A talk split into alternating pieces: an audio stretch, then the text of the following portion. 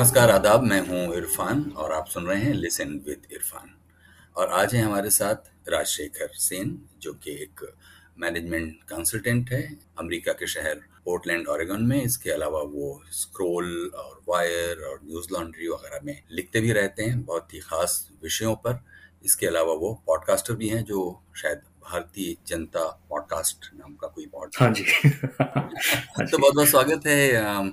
राजशेखर सेन मेरी दिलचस्पी इसमें हुई कि जब मैंने आपका ये लेख पढ़ा खास तौर पर ये ताज़ा लेख जो कि न्यूज़ लॉन्ड्री में छपा जिसमें मेरी मेरा ध्यान इस बात पर अटक गया कि आपने किस किस प्यार से और किस सफ़ाई से इस बात को सामने रखा जो कि हम हिंदी पढ़ने और बोलने और पॉडकास्ट करने और उसका इस्तेमाल करने वाले लोग और सबसे ज़्यादा पीड़ित जिस विषय से हम लोग हैं कि ये जो अकेलापन और उदासी और उसका इंटरनेट से क्या रिश्ता और उसमें ये जो ख़ास तौर पर अभी अचानक उग कर कुकुरमुत्तों की तरह अचानक जो सो कॉल्ड इन्फ्लुएंसर्स और ये यूट्यूबर्स आ गए हैं तो ये सब एक ऐसी तिकड़ी या कहिए कि चौकड़ी बन रही है। तो पहले तो आपका बहुत बहुत स्वागत है राजशेखर धन्यवाद। जैसे हम शुरू कर रहे हैं, मैं आपसे एक एक बस गुजारिश करूँगा आप मुझे राजशेखर राजशेखर बार बार ना बोले। ऐसा लगता है कि कोई बहुत दूर का आदमी है। आप क्या तो राज बोले या शेखर बोले दोनों चलेगा मुझे। um, और आई I मीन mean, मैं जब आपने मुझे कांटेक्ट किया और जब मुझे पता चला कि मतलब मेरा ये आर्टिकल आप तक भी पहुँचा है और आप एक ऐसी शख्सियत है जिनको मतलब मैंने दूर से देखा है आपके बड़े बड़े यू नो आर्टिस्ट और थिंकर्स के साथ के इंटरव्यूज़ देखे तो खुद को थोड़ा सा प्राउड महसूस हुआ I guess but going back to ये जो पीस मैंने लिखा है उस और आपने बहुत अच्छा किया कि आपने अकेलापन और लोनलीनेस वाले टॉपिक से इसको पिक किया है। इस uh, मुझे ऐसा लगा मुझे जो फीडबैक मिला और फीडबैक जब मैं कह रहा हूँ तो आप तो खुद भी मतलब इस काइंड ऑफ़ ट्विटर वगैरह के उसमें है तो आप जानते हैं कि फीडबैक हर तरफ़ से आता है कई बहुत। तो एक फीडबैक जो मुझे लगा यार कि लोग शायद इस बात को पूरी तरीके से अब्जॉर्ब नहीं कर पाए हैं जब मैं लोनलीनेस की बात कर रहा हूँ। क्योंकि कई लोगों ने कहा कि हम लोग तो जॉइंट फैमिली वाले हैं या कई लोगों ने कहा कि ये तो आप अमेरिकन स्टाइल लिविंग के हिसाब से आप बता रहे हैं बट एक बहुत ही एक इम्पोर्टेंट फैक्ट जो हम मिस कर जाते हैं वो ये है कि शायद जो पोस्ट लिबरलाइजेशन जनरेशन है इंडिया की जिसने लिबरलाइजेशन के बाद एजुकेशन और नौकरी वगैरह पाई है आ, वो विदाउट देर आर एक्सेप्शन इसके पहले बट लार्जली वो पहली जनरेशन है जो अपने घरों से छोटे शहरों में अपने घरों से इतनी दूर आ जाती है नौकरी करने के लिए। मैंने एक स्टैट अपने आर्टिकल में शेयर किया है कि बैंगलोर की आबादी आज की डेट में more than fifty percent is filled with people who are non native to Bangalore और ये सब लोग कौन है? ये सब लोग वो हैं जो मध्य प्रदेश उत्तर प्रदेश बिहार नॉर्थ इंडिया या अलग अलग जगहों से नौकरी एजुकेशन के लिए बैंगलोर दिल्ली बॉम्बे जाते हैं। फिर आ, हम सभी जानते हैं कि कितने सारे हमारे यंग बच्चे कोटा जाते हैं आईआईटी और मेडिकल एग्ज़ाम्स की ट्रेनिंग करने। और ये सब लार्जली वो पहली जनरेशन और उनमें से कई लोग ऐसे हैं जो अपनी फैमिली में पहले हैं जो इतनी एजुकेशन पाना चाह रहे हैं और उसके लिए इतनी दूर जा रहे हैं या ऐसी नौकरियाँ कर रहे हैं। और ऐसी जगहों पे मूव होने के बाद लाजिम है कि एक तरीके का लोनलीनेस आ ही जाता है जो अपनी फैमिली से पहली बार इतनी दूर है और क्योंकि हमारे सोसाइटी में इसकी हिस्ट्री नहीं है घर मैं, मैं अपने फादर की बात कर सकता हूँ जो बेसिकली जिस शहर में वो पैदा हुआ है उसी शहर में उन्होंने इंजीनियरिंग करी उसी शहर में outside of like two three year उसी शहर में उन्होंने नौकरी करके भी रिटायर हो गए। जी। और तो और अगेन एज शायद ऐसे लिखने का एक नेगेटिव एस्पेक्ट ये है कि आप खुद को बार बार सेकंड करेक्ट करते रहते हैं। तो मैं ये भी कहना चाहूँ कि हाँ देर इज़ अनदर जनरेशन हमारे से भी पहले जो कि शायद एक पार्टीशन की जनरेशन है जिस जो अपने घरों से बहुत दूर है बट वो भी अकेले नहीं मतलब पार्टीशन के हॉरर को एक तरफ़ रखते हुए मैं सिर्फ़ मूवमेंट की बात कर रहा हूँ तो वो अकेले मोस्ट केसेस में नहीं आए अपनी फैमिलीज़ एक्सटेंडेड फैमिलीज़ के उस तरीके से आए। तो घर से दूर वो भी गए पर जिस तरीके से घर से दूर हम इस पोस्ट लिबरलाइजेशन जनरेशन और हम मैं इसलिए बोल रहा हूँ क्योंकि मैं खुद को भी मेरी एजुकेशन वगैरह भी नाइन्टीज की तो मैं खुद को भी उसी जनरेशन का पार्ट मानता हूँ और हम जिस तरीके से गए हैं वैसा नहीं हुआ है। और आप कुछ कहना चाह रहे हैं शायद?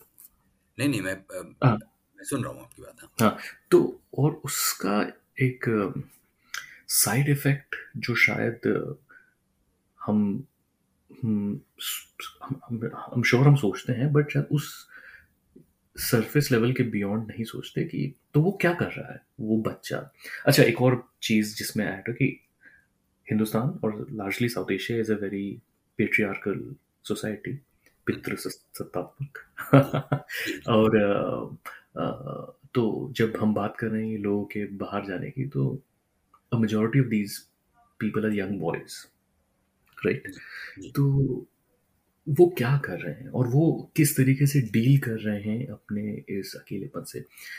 जहाँ आप मूव होते हैं वहाँ पे आपकी दोस्ती होती है और वो एक नेचुरल पार्ट है लाइफ का।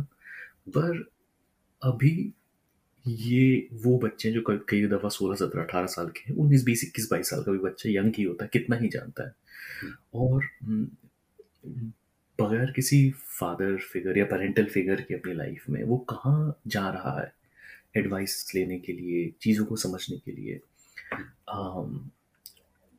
और इन सब के बीच में जो एक नया इंटरसेक्शन आया है वो है फ्रीली अवेलेबल इंटरनेट का। जो कि एक फिनोमिना फिनोमिना है जो पिछले पाँच छः सालों में दस सालों में शायद उससे भी कम दस साल से भी कम में काफ़ी काफ़ी बढ़ गया है।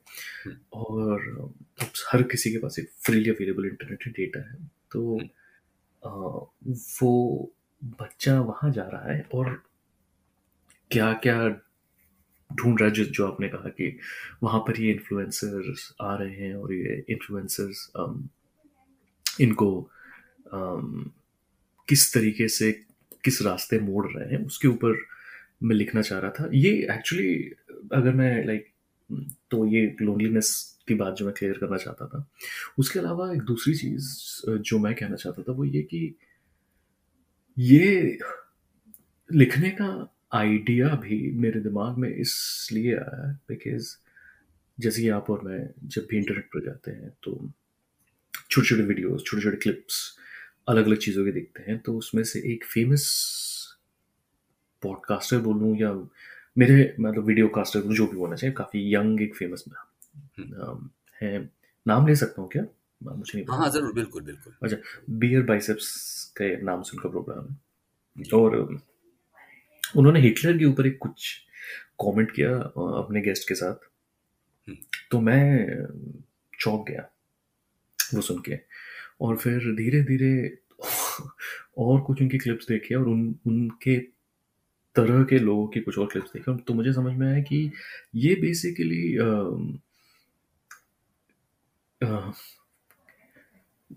आई एम श्योर ये अपने तरफ़ से पूरी प्रिपरेशन और तैयारी करते होंगे, पर मुझे ऐसा लगा कि इनकी हिस्टोरिकल और एक लिटरेचर और एक यू नो दुनिया की अंडरस्टैंडिंग के तौर पे तैयारी थोड़ी सी हल्की रह जाती है और शायद उस वजह से जब वो आते हैं तो वो कभी कभी ऐसी बातें करते हैं जो आपको चौंका देती हैं कि Hitler Hitler was well one of the bad guys या ऐसा कुछ कहना जो कि मतलब I do not even know कि हम कैसे ऐसा बोलते खैर um, तो uh, और ये इंडिया के सबसे ज़्यादा सुने देखे जाने वाले पॉडकास्टर हैं।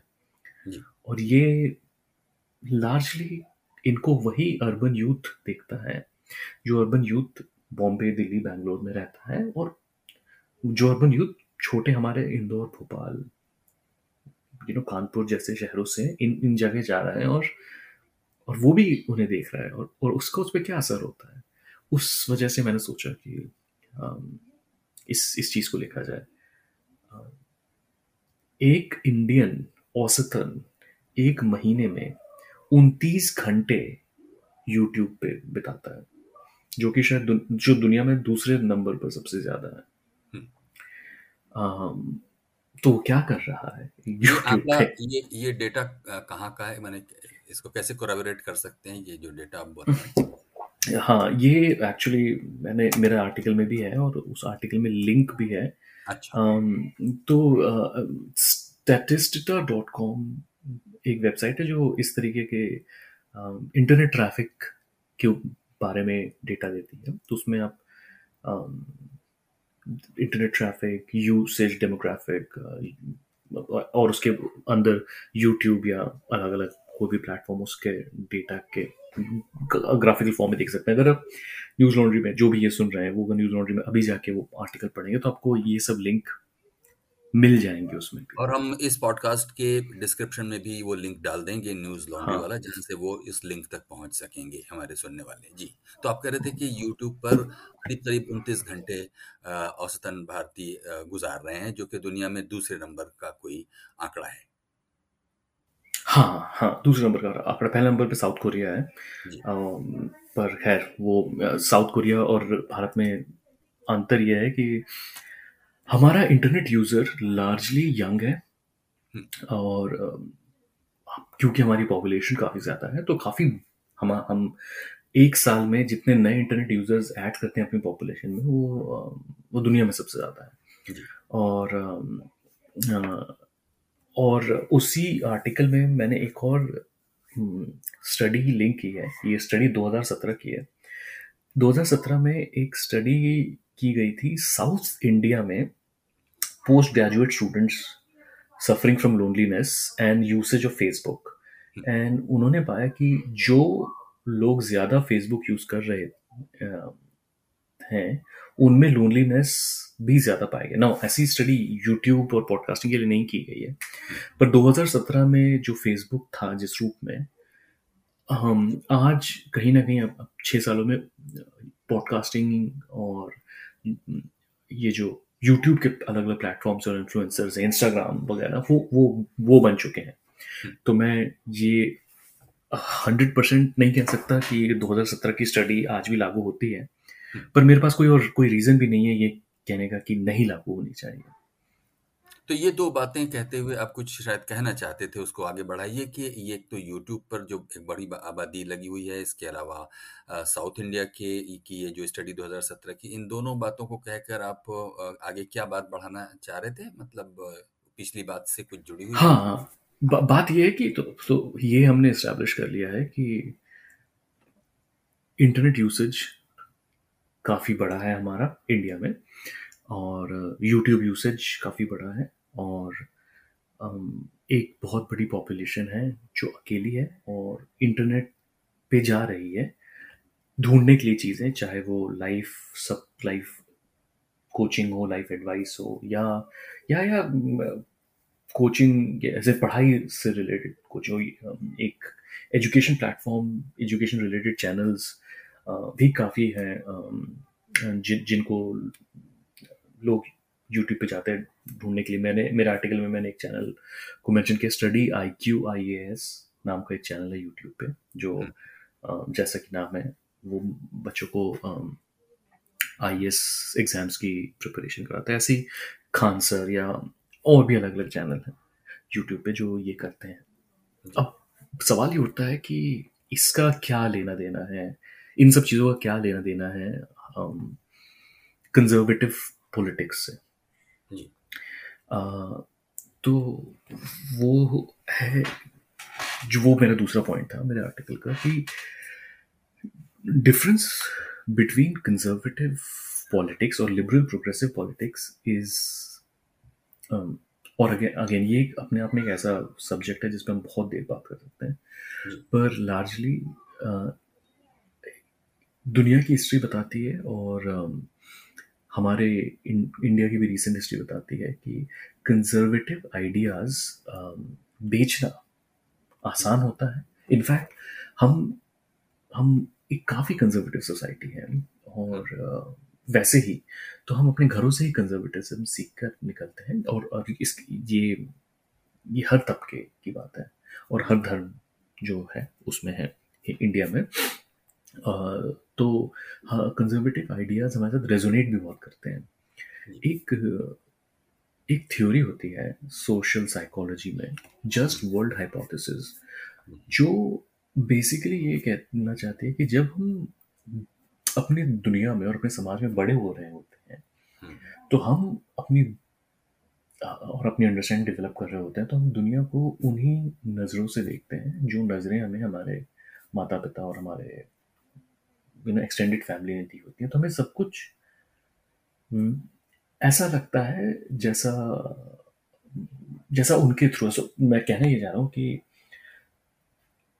और ये मज़ाक में मैंने कई बार कहा है कि हर हर कोई कहता है कि मेरे पिताजी सबसे ज़्यादा आदर्शवादी हैं।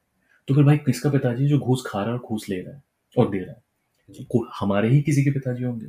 पर हम जब बड़े होते हैं तो ये हमारे लिए हमारे जो लोग हैं हमारी फैमिली माई एंसेस्टर्स उनको क्रिटिकली एग्जामिन करना मुश्किल होता है बिकॉज़ वही तो हमारी आइडेंटिटी होते हैं तो वहाँ से निकलते हैं just world hypothesis just world hypothesis ऐसे काम करते हैं कि दुनिया में जो है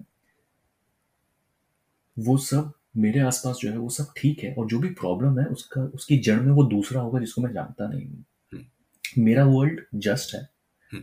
तो जो भी अनजस्ट है इस वर्ल्ड में वो मेरे वर्ल्ड के बियॉन्ड होगा। ये है। तो इस वजह से जब हम छोटे होते हैं और हमारी माए हमें कहती है कि बेटा तुम पढ़ोगे नहीं तो तुम्हें रिक्शा चलाना पड़ेगा। छोटी सी बात है। बट ये लाइन ये अज्यूम करती है कि वो रिक्शा वाला और मैं हम दोनों में अंतर बस ये कि उसने पढ़ाई नहीं करी और मैंने पढ़ाई करी। जबकि सच ये है कि कई सारे सोशल इकोनॉमिक और तरह तरीके के बर्डन्स थे उस इंसान पे जो आज रिक्शा चला रहा है और और वो मुझ पर नहीं थे। मेरा प्रिविलेज है। कि मैं जहाँ मैं मैं पैदा हुआ और जो भी मुझे मिली अपॉर्चुनिटीज़ बट हम बहुत आसानी से कहते थे बेटा पढ़ोगे नहीं तो आपको रिक्शा चलाना पड़ेगा। And this is a classic example of just world hypothesis जहाँ पे तो खैर ज़्यादा उस तरफ़ मैं हाइपोथेसिस का क्या नाम ले रहे हैं आप?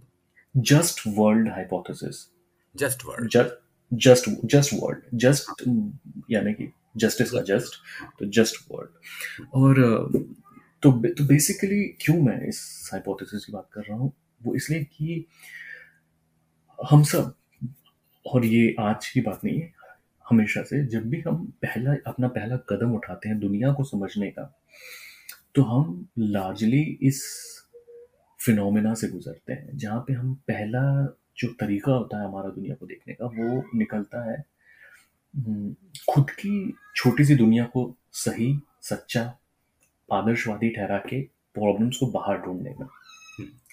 और इसीलिए, अब भी मैंने आपको रिक्शा वाले वाला एग्जांपल दिया बट और इसीलिए जो जो वेलफेयर पॉलिटिक्स है फॉर एग्जांपल उसका इसीलिए इतना इजीली विरोध किया जा सकता है, क्योंकि हम लार्जली जो हमारा दुनिया देखने का तरीका है, वो एक मिडिल क्लास लेंस से है, और उस लेंस में हमें ऐसा लगता है कि जिसको भी ज़रूरत है वेलफेयर की वो आ, आ, वो या तो लेज़ी है या डिज़र्व नहीं करता है या ज़्यादा चाहने की लालसा है उसमें। तो इसीलिए हम जब फ्री इलेक्ट्रिसिटी फ्री वाटर ये इस पॉलिटिक्स का लाइक आप देखेंगे मिडिल क्लास में काफ़ी एक पुश बैक होता है इसको लेके। बिकॉज़ हमने लार्जली आज़ादी के बाद के जो भी पचास साठ साल के जो वेलफेयर पॉलिटिक्स जिसमें इंजीनियरिंग कॉलेजेस में सस्ती पढ़ाई से लेकर हमारे पेरेंट्स की you know government secure government jobs से लेकर एक राशनिंग का सिस्टम जहाँ पे सबको एक बराबर गवर्नमेंट के थ्रू रिसोर्सेज मुहैया कराए जाते हैं। तो वो सब हमने ले लिया है। अब हम उससे ऊपर उठ गए अब हम लिबरलाइज वर्ल्ड में आ गए और अब हम हम में से कई लोगों ने यू नो नेक्स्ट स्टेप ले लिया इकोनॉमिक में इकोनॉमिक्स में हमारी लाइफ की। पर अभी भी जिसको ज़रूरत है उसको हम इस लेंस से देखते हैं बिकॉज़ हम ये एक्नॉलेज करना या ये सेल्फ एग्जामिन करना बहुत मुश्किल होता है कि भाई, आज अगर इस देश में प्रॉब्लम है और हमारे आसपास प्रॉब्लम है तो कहीं ना कहीं उसके जड़ में मैं मेरी फैमिली मेरे एंसेस्टर्स ये कास्ट सिस्टम सोशल जो सेग्रीगेशन है, वो सब भी है। खैर तो तो पॉइंट मैं ये कहना चाहता हूँ कि conservative ideas easy to sell होते हैं। तो जब मैं कहता हूँ कि वेलफेयर पॉलिटिक्स होनी चाहिए जिसको ज़रूरत है उसको मिलना चाहिए और दूसरा इंसान आकर कहता है कि नहीं रिसोर्सेज मेरिट के हिसाब से बढ़ने चाहिए और रिसोर्सेज पे कोई वेलफेयर नहीं होना चाहिए। वेलफेयर जो माँगता है वो आपके रिसोर्सेज खाना चाहता है। या अगर मैं कहूँ कि रिजर्वेशन होना चाहिए because there is a historical you know segregation जो हमारी सोसाइटी में एग्जिस्ट करता है और जब तक डेमोग्राफिक ग्रुप्स के बेसिस पे रिजर्वेशन देके सभी को एक साथ एक लेवल पे नहीं लाया जा सकता, तब तक सोसाइटी उस ढंग से आगे नहीं बढ़ेगी। तो कहते हैं कि तो भी यही आर्गुमेंट दिया जाता है कि तो फिर reservation is a negative because क्या तुम अभी जैसे बात चल रही कि इसरो में रिजर्वेशन है तो होता है बट वो पॉइंट नहीं है। पॉइंट ये है कि अनडिजर्व्ड और डिजर्व्ड का आइडिया हमारा बस ये है कि उसने वो एग्ज़ाम जो हुआ है, उस एग्ज़ाम में उसके कितने नंबर आए हैं और वो तय करेगा कि कौन अनडिजर्व्ड है और कौन डिजर्व्ड है। और उसके, उस एग्ज़ाम देने से पहले जो मेरी लाइफ थी और आपकी लाइफ थी, जहाँ पे छोटी छोटी चीज़ें, शायद मेरे घर में एक एक्स्ट्रा कमरा था मेरे पढ़ाई करने के लिए। और या मेरे माँ बाप पढ़े लिखे थे या या एक बेसिक अंडरस्टैंडिंग थी दुनिया की, जो, की कम एग्ज़ाम्स की, जो जो उस दूसरे के पास नहीं थी, वो सब मैटर नहीं करता है। उस एग्ज़ाम में उस दिन मेरे नंबर और उसके नंबर में क्या अंतर है बस वो मैटर करता है। हम्म। अब ये समझाना जो मैंने आपको ये सब समझाया हम्म। ये बहुत कॉम्प्लिकेटेड है। और ये समझाना कि सिर्फ़ एग्ज़ाम के रिज़ल्ट के हिसाब से सब कुछ मिलना चाहिए क्योंकि दैट इज़ जस्ट वो ज़्यादा आसान है। हम्म। ये समझाना कि फेमिनिज्म ज़रूरी है क्योंकि सोसाइटी पेट्रियार्कल है और औरतों को उनके अधिकार नहीं मिलते हैं। और, और या उस तरीके से नहीं मिले हैं। और वो समझाना ज़्यादा मुश्किल है बजाय कि ये समझाना कि देखो ये लोग तुम्हारे तुम्हारे हक की चीज़ें तुमसे छीनना चाह रहे हैं। मैंने चार एग्जाम्पल्स डाले हैं उसमें कि आ, इंडिया में डॉक्टर्स की बहुत ज़रूरत है। इंडिया में फॉर एवरी सिक्स और ये डेटा लेटेस्ट नहीं है तो मतलब शायद इससे कुछ बेहतर हुआ होगा बट लास्ट जो डेटा मिलता है हर साठ हज़ार लोगों पे एक डॉक्टर होता है। यूएस में हर हज़ार लोगों पे एक डॉक्टर होता है। तो हमें डॉक्टर्स की बहुत ज़्यादा ज़रूरत है। बट सोल्यूशन अगर मैं ये बोलूँ कि हमें बहुत सारे मेडिकल कॉलेजेस खोलने चाहिए, बहुत सारे नए डॉक्टर तैयार करना चाहिए तो समाव ये डिस्कशन का हिस्सा नहीं डिस्कशन ऐसे है कि मेडिकल एग्ज़ाम में रिजर्वेशन का क्या हाल है? या या हम सब ऐसा फील करते हैं कि हम अंडर पेड हैं और ओवर एक्सटेंडेड है, काफ़ी काम करना पड़ रहा है। तो आंसर ये नहीं कि हम कैपिटलिस्ट सिस्टम से सवाल करें और पूछें कि तुम प्रॉफिट खा रहे हो और हमें उसमें से शेयर उस हिसाब से क्यों नहीं मिल रहा? नहीं। सोल्यूशन ये है कि हम उस बांग्लादेशी मुसलमान या जो कई मोस्ट केसेस में बांग्लादेशी भी नहीं होते, बस बेचारे बंगाली मुसलमान होते हैं, उन पर बोले कि ये बाहर से आ गए और ये लोगों यू नो ये लोगों को इन लोगों को बाहर करो। दुनिया इकोनॉमिक इनक्वालिटी एग्जिस्ट करती है तो इसका मतलब है कि कुछ लोग कुछ लोगों के पास बहुत ज़्यादा पैसा है और कुछ लोगों के पास कम पैसा है। कुछ लोग मतलब एक one percent has a lot more than ninety nine percent और इसका सोल्यूशन ये नहीं है कि हम हमारे कैपिटलिस्ट सिस्टम और सोशल सिस्टम को सवाल करें। हमारा सोल्यूशन ये है कि हम एक ग्रुप चाहे वो लिटियंस मीडिया हो या खान मार्केट गैंग जिसे कहते हैं, उसको ब्लेम करें और सारे प्रॉब्लम्स वहाँ से निकल जाएँगे। तो कहने का मतलब ये है कि कंजर्वेटिव पॉलिटिक्स के पास हमेशा एक सिंपल सोल्यूशन होता है चीज़ का, क्योंकि कंजर्वेटिव पॉलिटिक्स का गोल है स्टेटस को को मेंटेन करना। चीज़ें जैसी हैं, चीज़ें जैसी चल रही हैं, उनको मेंटेन करना। जब हमारे प्रधानमंत्री एक भारत श्रेष्ठ भारत बोलते हैं। तो वो ये अक्नॉलेज नहीं करना चाहते हैं या शायद कंजर्वेटिव पॉलिटिक्स में कोई भी एक्नॉलेज नहीं करना चाहते कि एक भारत नहीं है इस भारत में कई भारत है।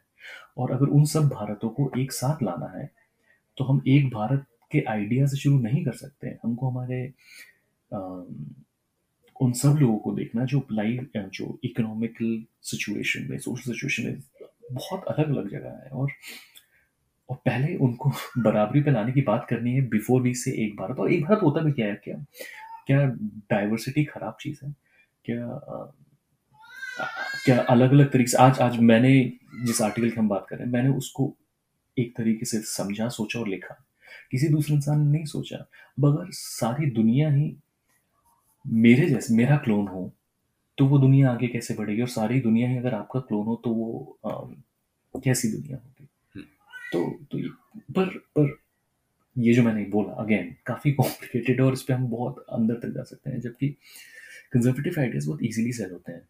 खैर तो कहने का मर्म ये है मेरा कि फिर होता यह है कि जब ये बच्चे यूट्यूब पे जाते हैं और ये इन इन्फ्लुएंसर्स से मिलते हैं जब बियर बाइसेप्स की बात करें। बियर बाइसेप्स शुरू हुए थे लाइफ कोचिंग और अ, आप रोमांटिकली कैसे किसी लड़की को कैसे अप्रोच करें इस तरीके के एडवाइस से शुरू हुए थे पर वो आर्टिकल अगर आप पढ़ो तो मैं ये कहना चाहूँ कि अगर आप politics without having your own politics if you go into any platform and start talking एक फीडबैक लूप क्रिएट हो जाता है आपके ऑडियंस का और आपका। और इनएविटेबली वो आपको राइट विंग कंजर्वेटिज्म की तरफ ही पुश करेगा बिकॉज क्यों राइट क्यों विंग कंजर्वेटिव क्यों क्यों because right wing conservatist ideas are easy to understand, seem like an easy solution, and uh, usually people, usually men in a patriarchal society, benefit from conservative ideas. And if your audience is mostly men and you are thinking about how to benefit them, eventually it will be like that. अगर आपको आप office में हैं और आपने कुछ ऐसा बोल दी भद्दा सा चुटकुला किया जो किसी मतलब महिलाओं पे या माइनॉरिटी कम्युनिटी पे का मज़ाक उड़ा रहा है या उनका किसी स्टीरियोटाइप का मज़ाक उड़ा रहा है और आपको कोई रोकता है तो दो चीज़ें हो रही हैं। एक चीज़ तो ये कि क्लियरली वहाँ पे डाइवर्सिटी है क्योंकि कोई रोकने वाला है, क्योंकि हिस्टोरिकली तो महिलाएँ और माइनॉरिटीज ऑफ़िस और ऐसी जगहों पे थे ही नहीं तो कोई रोक रहा है तो मतलब कोई आया है। पर दूसरा चीज़ जो ये हो रही है, वो ये हो रही है कि अब मैंने जिसके जो आप देख लें, कपिल शर्मा में, कपिल शर्मा जैसे शोज़ हैं इंडिया में जहाँ पे आदमी औरत बन के हँसी मज़ाक करते हैं और बट ऑफ़ जोक ये है कि अरे देखिए वो मोटी है या वो काली है या यू नो और इंडियन मुस्लिम्स के ऊपर हज़ारों स्टेरियोटाइप्स राइट तो कोई रोक रहा है तो मतलब डाइवर्सिटी है और पर मुझे बुरा लग रहा है right as a privilege man क्योंकि मेरे मेरे घर में मेरे पिताजी तो ऐसे चुटकुले हमेशा सुनाया करते तब तो हँसते थे या मेरे ताया, मामा, फूफड़, सब ये ऐसी बातें तो करते थे। तो अब अब क्या हो गया अचानक? एंड हो ये गया कि सोसाइटी थोड़ी सी बेटर हुई, थोड़ी सी आगे बढ़ गई। और वो जो थोड़ा सा पुश बैक मिला है आपको जिसको प्रिविलेज की आदत है उसको ऑपरेशन ऑपरेशन की तरह लगता है। और क्योंकि वो ऑपरेशन की तरह लगता है तो नेक्स्ट स्टेप ये होता है कि खुद के साइकी को डिफेंड करने के लिए मैं कंजर्वेटिव आइडियाज़ की तरफ़ जाने लगता हूँ। और एक फीडबैक लूप बन जाता है जो शुरू हुआ था नॉन पॉलिटिकल प्रॉब्लम से कि भाई मैंने अपने ऑफ़िस में एक अम, भद्दा जोक मारा और ये ये लोगों ने इस तरीके से रिएक्ट किया और उसका जवाब है कि हाँ यार ये लोग ओवर सेंसिटिव हो गए हैं।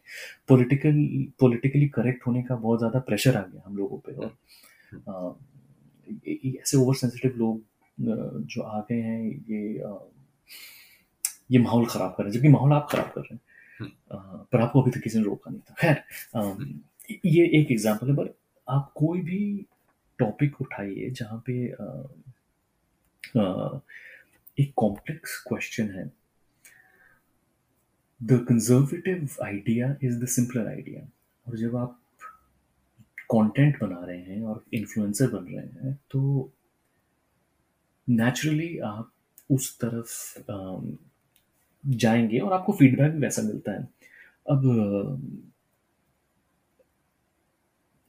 मैं, मैंने जैसे तीन चार एग्जांपल दिया आपको। आप ये आप अभी कोई भी एक बड़ा मुद्दा उठा लीजिए और देखिए तो आप पाएँगे कि the more liberal progressive view point is slightly more complicated because essentially her liberal progressive view point is asking you to do one thing it is asking you to examine your own situation your own condition and then sometimes it ask you to go beyond it अगर मैं एक अपर caste Hindu हूँ India में तो सारी चीज़ें तो मेरे हिसाब से बनी हुई है। अब अब इस चीज़ को भी कई लोग पुश बैक करेंगे बट सच्चाई ये है कि आप शायद पॉपुलर कल्चर से लेकर न्यूज़ रूम में न्यूज़ रीडर कौन है, से लेकर सारे आई ऑफिसर्स कौन है, से लेकर हमारे 90 परसेंट प्राइम मिनिस्टर्स कौन हुए हैं, से लेकर आप कुछ भी देखें तो हम देखेंगे कि Bharat upper caste Hindu usually man के लिए ऑप्टिमाइज्ड है। पर होता यह है कि जहाँ पर भी किसी भी प्रॉब्लम की अगर मैं बात करूँ भारत में तो शायद उस जड़ में भी यही प्रॉब्लम है कि Bharat upper caste Hindu man के लिए ऑप्टिमाइज्ड है। तो मुझे अगर कोई भी प्रॉब्लम का प्रोग्रेसिव सोल्यूशन ढूंढना है तो मुझे ये कहना पड़ेगा कि हाँ भाई, मुझ जैसे लोगों को बहुत मिल गया। अब उनको मिलना चाहिए जिनको पहले नहीं मिला है। बट ये क्या इतना आसान है ये इतना आसान नहीं है ना। और कंजर्वेटिव आइडिया कि अरे ये लोग तो ज़्यादा परेशान हो रहे हैं चीज़ें चीज़ों में क्या प्रॉब्लम अभी तक जैसा चल रहा था उसमें क्या खराबी थी स्टेटस को से क्या मुश्किल है। It's an easy solution on me. And if i own all the structures of power and all the social privilege i will push for that kind of solution. And that is that is what you see. अब हमने बात हम बात करें influencers की, पर आज का जो हमारा न्यूज़ मीडिया है, वो उसका जो रिएक्शन है, वो भी इसी स्टेटस को को बना, बचाए रखने के लिए है ना। खैर, मैं, मैंने काफ़ी बात करी आई एम श्योर कि आपके दिमाग में कुछ सवाल होंगे तो मैं पॉज करता हूँ। ठीक है ठीक है। तो मैं इसी पर फिर वापस जाता हूँ, जो शुरू की दो बातें थी, जहाँ से हमने शुरू किया था। एक तो ये कि ये जो आपका छोटे शहरों, कस्बों और गाँवों से निकलकर आप जब एक अर्बन लोनलीनेस और सैडनेस की एक इकोसिस्टम में होते हैं तो वहाँ आपका सहारा वो एक इंटरनेट और ख़ास तौर पर ये चाहे वो यूट्यूबर हो चाहे वो फेसबुक सोशल मीडिया वो आपके लिए एक एक अल्टरनेटिव फैमिली की जैसी कुछ तलाश का होता है। अ, यही बिहेवियर अगर आप यूपी बिहार बंगाल राजस्थान पंजाब हरियाणा इस एरिया के से हट कर अगर आप साउथ में जाएँ या वेस्ट में जाएँ, या नॉर्थ ईस्ट में जाएँ, इधर के जो ये जो जनरेशन पढ़ाई के लिए या नौकरियों के लिए जब दूसरे बेंगलोर या चेन्नई या दिल्ली शहरों में जब जाते होंगे तो इनके भी बिहेवियर में आपको लगता है कि अपने नॉर्दर्न इंडिया या कहिए जो हिंदी पट्टी के के लोगों के यूज़र पैटर्न से कुछ सिमिलैरिटी आपको दिखती है? अ, क्योंकि अगर यही जस्ट वर्ड की बात कर लें लोनलीनेस और सैडनेस में कोई एक नई तलाश की बात कर लें और ऐसे में ये जो घूमते हुए शिकारी हैं जो कंजर्वेटिव पॉलिटिक्स को कहीं अ, जाने अनजाने वो इंजेक्ट करने के के टूल बने हुए हैं मतलब एजेंसी बने हुए हैं जिसमें हम लोग बियर बाइसेप की बात कर रहे हैं। तो इसमें आपको दोनों में अ, कुछ कहना है? अ, मतलब अगर हम हाँ हाँ। हाँ। अ, हाँ तो हमने लार्जली पर ये फिनोमेना सिर्फ़ हिंदी बेल्ट का नहीं है। अच्छा एक चीज़ है कि अम, हिंदी पट्टी के लोगों स्पेशली हिंदी पट्टी के अर्बन अपर मिडिल क्लास लोगों को ज़्यादा मूव करना पड़ता है आज की जनरेशन में सिंपली बिकॉज़ नौकरीज और एजुकेशन वहाँ पर नहीं है। कैपिटल निकल गया है वहाँ से। और कैपिटल बेंगलोर, बॉम्बे और दिल्ली है। पर इन जैसे शहरों की तरफ़ ज़्यादा है। पर बियर बाइसेप्स तो बियर बाइसेप्स तो एक क्या बोलना चाहिए? एक एक एक एक सिंबल है। आप इस ऐसे ऐसे, जैसे एक है, अभी and new they are uh, they are from the south although their content is in english and uh, then there are many people uh,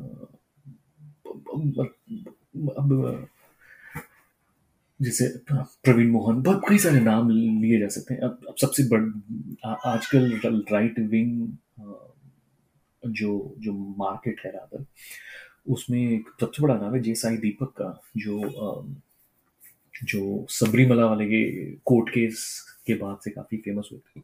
और उनका खुद का कोई पॉडकास्ट तो शायद नहीं है, पर वो इन सब पॉडकास्ट के बहुत ही रेगुलरली फीचर्ड होने वाले गेस्ट्स में से हैं। तो ये फिनोमेना तो आप वहाँ पर भी देखते हैं। और लार्ज पॉइंट ये है कि loneliness is one of the factors that is pushing these people but there is there are many other factors also right?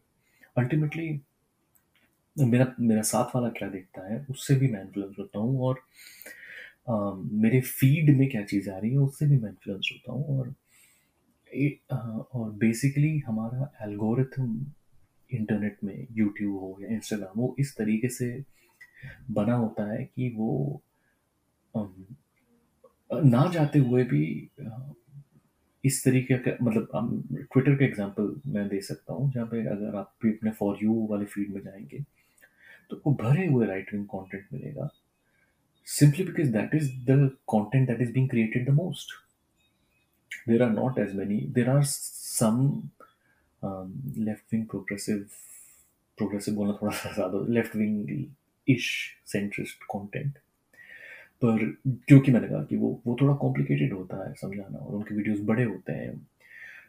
तो वो उस तरीके से नहीं फैल पाता अभी हमने बियर बाइसेप्स की बात करी। एक पॉडकास्ट है जो मुझे बहुत पसंद है वो सीन एंड दी अनसीन जिसको अमित वर्मा होस्ट करते हैं। जी जी। अ, और उनके एक एक एपिसोड पाँच पाँच घंटे के हो जाते हैं कई दफ़ा। हम्म। क्योंकि वो उस गहराई में जाके बात करने की कोशिश करते हैं और हाँ, आज के समय में मुझे नहीं पता मुझे बिल्कुल नहीं पता कि उनकी लिसनरशिप कैसी है पर क्लियरली ब्रियर बाइसेप्स के बराबर तो नहीं है। और उसका कारण भी यही है कि बियर बाइसेप्स आपको देता है छोटे छोटे एक भारत श्रेष्ठ Bharat make America great again ऐसे ऐसी छोटी छोटी चीज़ें जो आप एक आरा, आसान आ, आ, आराम से डाइजेस्ट कर सकते हैं। हम्म। और आप सीन सीन पे जाते हैं तो आपको आराम से डाइजेस्ट करने के लिए कुछ नहीं मिलता है। आ, या फिर दूसरा एक तरीका है कि जैसे भारतीय जनता पॉडकास्ट हो गया या अनुराग माइनस वर्मा हो गया जो कंटेंट में कुछ हद तक एक सैटायर है पर उसके साथ प्रॉब्लम ये है कि वो किसी नए इंसान को बदल नहीं रहा है। वो यूजुअली जैसे इंग्लिश में प्रीचिंग टू द क्वायर यानी कि जो लोग ऑलरेडी आपसे अग्री करते हैं उन्हीं के लिए एक तरह के इको चैम्बर हाँ हाँ। तो वो परेशानी दूसरी चीज़ ये है कि मैं अ, अ, मैं अज्यूम करता हूँ कि मैं एक साउथ इंडियन हूँ और मैं किसी तरीके से बियर बाइसेप्स देखने लगा। बियर बाइसेप्स इंग्लिश भी करते हैं और अब बियर बाइसेप्स तो जैसे ही मैं देखने लगा तो उस मेरे शो में आपको आनंद रंगनाथन मिल जाएँगे जे साई दीपक मिल जाएँगे। अ, अ, और फिर बियर बाइसेप्स देखते हुए ये ये लोग नॉर्मलाइज हो जाएँगे और फिर मैं इन, इन इनका काम ढूंढूँगा और और बेसिकली ये एक किस्म का क्या नॉर्मलाइजेशन का प्रोसेस है। यहाँ पे जैसे हमने बीर बाइसेप्स की बात करी, एक है संदीप माहेश्वरी, जो लाइफ कोच है। जो जो बेसिकली अपना बिस्तर बनाओ और रोज एक्सरसाइज करो, इतना, इतने लीटर पानी पियो से शुरू होती है बात, पर अब वो भी मोदी जी की स्पीच को मोटिवेशनल स्पीच और किस तरीके से उसको मोटिवेशन मिलता है उस स्पीच से, उसमें आ गए और अब संदीप माहेश्वरी बियर बाइसेप्स के शो में जाते हैं। बी बियर बाइसेप्स के शो में जे एस आई दीपक आते हैं। इन सबके शो में अभिजीत चावड़ा आते हैं। और ये बेसिकली मैं आपको जो समझाने की कोशिश करूँ ये कि संदीप माहेश्वरी जो अपनी लाइफ ठीक करें, रोज एक्सरसाइज करें, वो उनके शो में अगर बियर बाइसेप्स आते हैं। और फिर मैं बियर बाइसेप्स को देखता हूँ तो बियर बाइसेप्स के शो में मैं देखता हूँ कि एक अभिजीत चावड़ा नाम का व्यक्ति आ रहा है, जो अभिजीत चावड़ा मेरे हिसाब से तो एक टिन पॉट कॉन्स्पेरेसी थ्योरिस्ट से ज़्यादा कुछ भी नहीं है। वो ऐसी ऐसी बातें कर, करेंगे अब वो। फिर अभिजीत चावड़ा का एक चैनल है जिसमें वो ऐसी बातें करेंगे। तो अब बियर बाइसेप्स में मैंने अभिजीत चावड़ा नॉर्मलाइज कर दिया। अब अभिजीत चावड़ा ने अपने शो में कहा कि Gandhi was a C I agent अब वो बात मेरे लिए नॉर्मल होगी। तो मैंने शुरू हुआ था संदीप माहेश्वरी को देखते हुए जो कह रहा था कि बिस्तर बनाओ एक्सरसाइज करो। और दो लेवल नीचे ही उसी के शो के थ्रू बियर बाइसेप्स के थ्रू अभिजीत चावड़ा पे आ गया जिसने गांधी को सीआईए एजेंट बोल के उसके ऊपर एक पंद्रह मिनट का वीडियो बना दिया।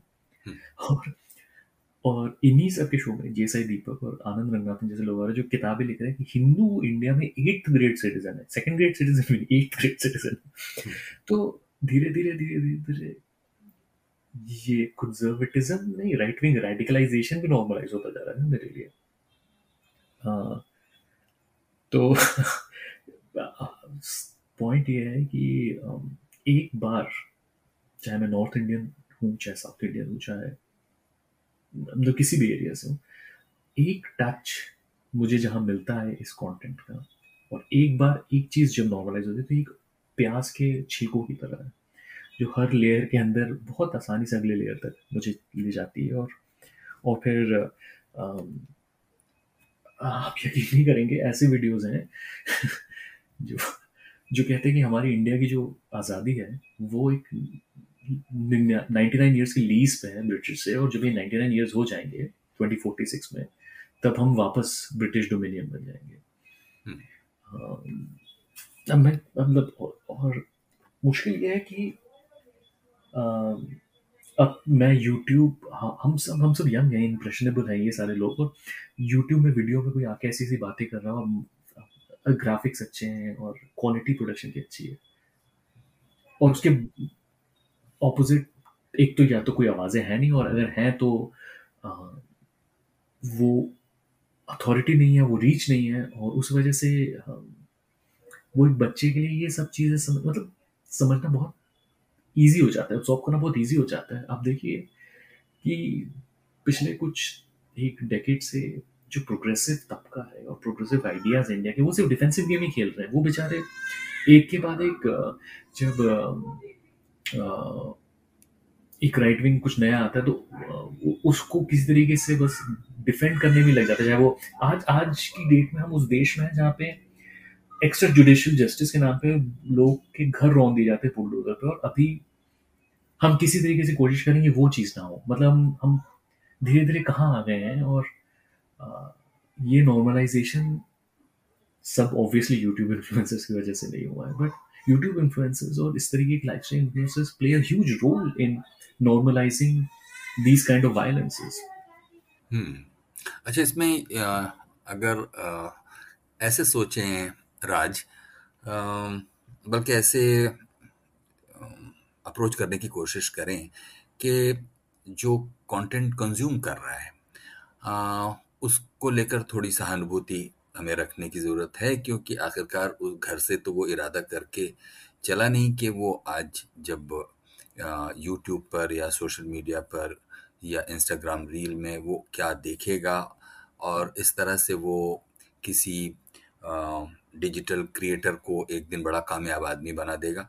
हम उसके लिए एक सहानुभूति रखते हुए अगर ये सोचें और साथ में इनके लिए जो अचानक सतह पर आते हैं और उनके साथ एक पूरा जो स्टेट रिसोर्सेज हैं, वो भी लग जाते हैं। मैं अगर बियर बाइसेप की बात करूँ, मेरे लिए तो ये देखना दिलचस्प है कि जो मेन स्ट्रीम जर्नलिज्म में दो दो डिकेट तीन तीन डिकेट से काम कर रहे हैं, उन तक के लिए जो रूलिंग पार्टी के बड़े बड़े नेताओं के सामने अक्रॉस द टेबल बैठकर बात करना ख्वाब की तरह है जबकि बियर वैसे अचानक उभरे हैं और देखने को मिलता है हाँ, हाँ, हाँ, तो वो बिग पावर सेंटर्स के बीच में बैठ रहे हैं। इसका मतलब कुछ कुछ है जो थोड़ा फिशी है और ये कौन है?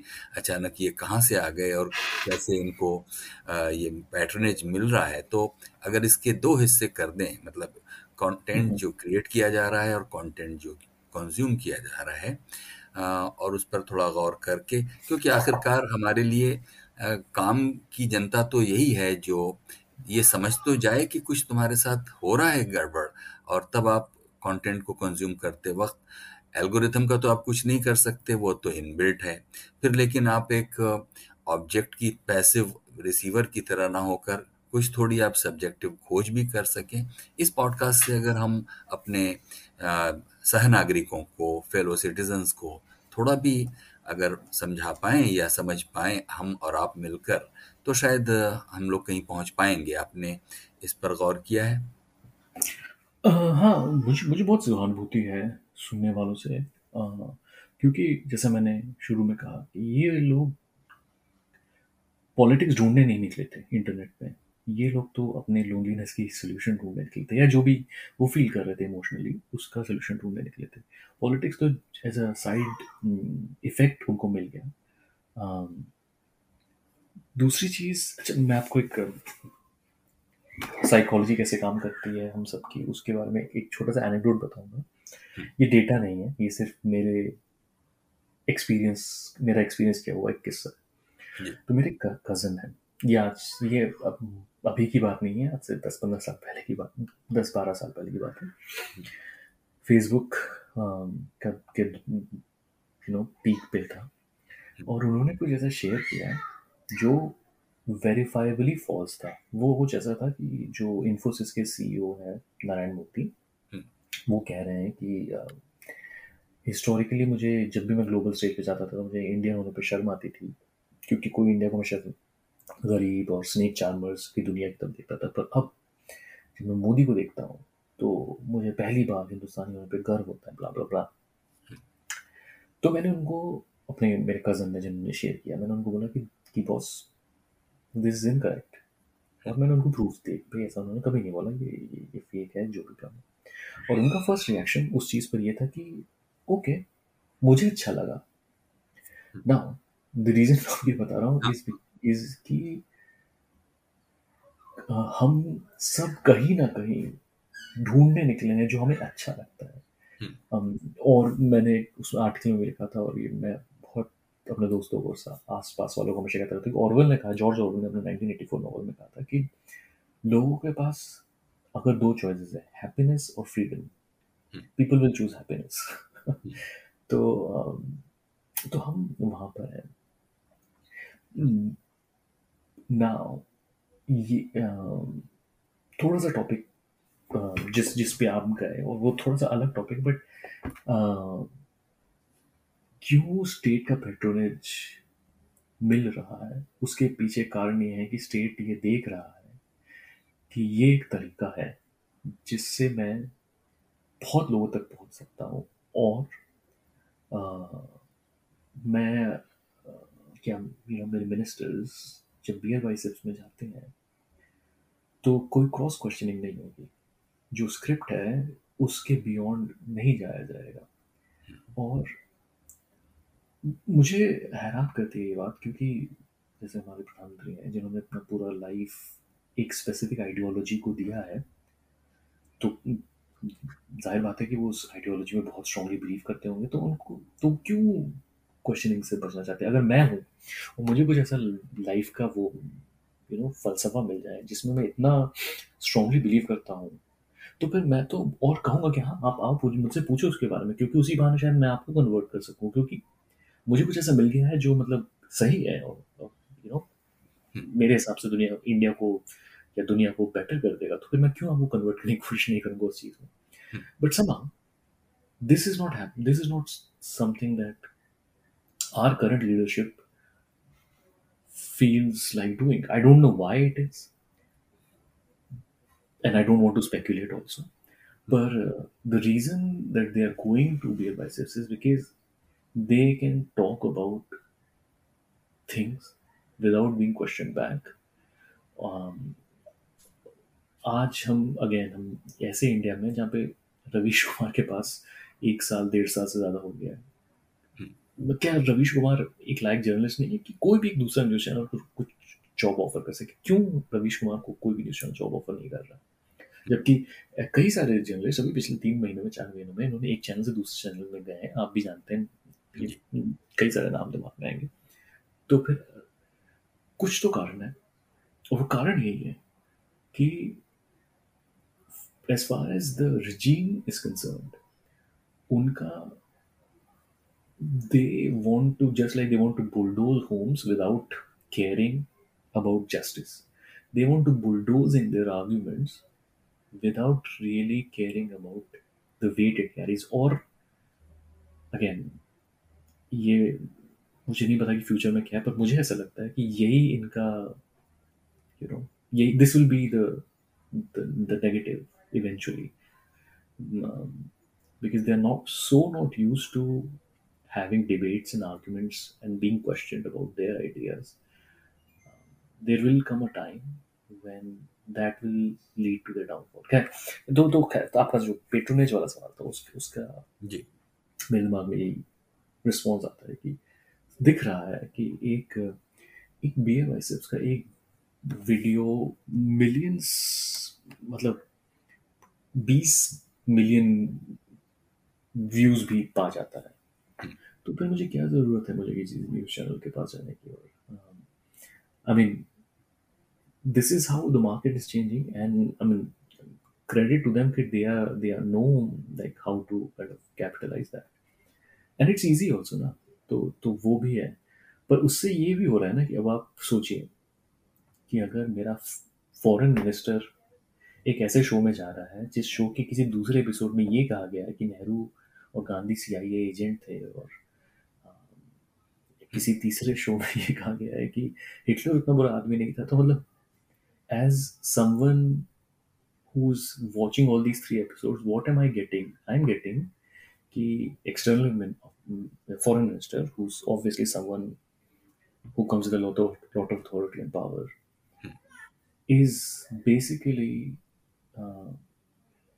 validating everything else that goes on in different episodes that अब अगर आपके आपके शो के एक एपिसोड में मैं आता हूँ और दूसरे एपिसोड में um, कोई दूसरा इंसान आता है मैं ये नहीं कह कि हम दोनों के ओपिनियंस से आप अग्री कर रहे हैं पर आपके हिसाब से हम दोनों वो सेम प्लेटफॉर्म डिजर्व करते हैं राइट और ये प्रूव हो रहा है।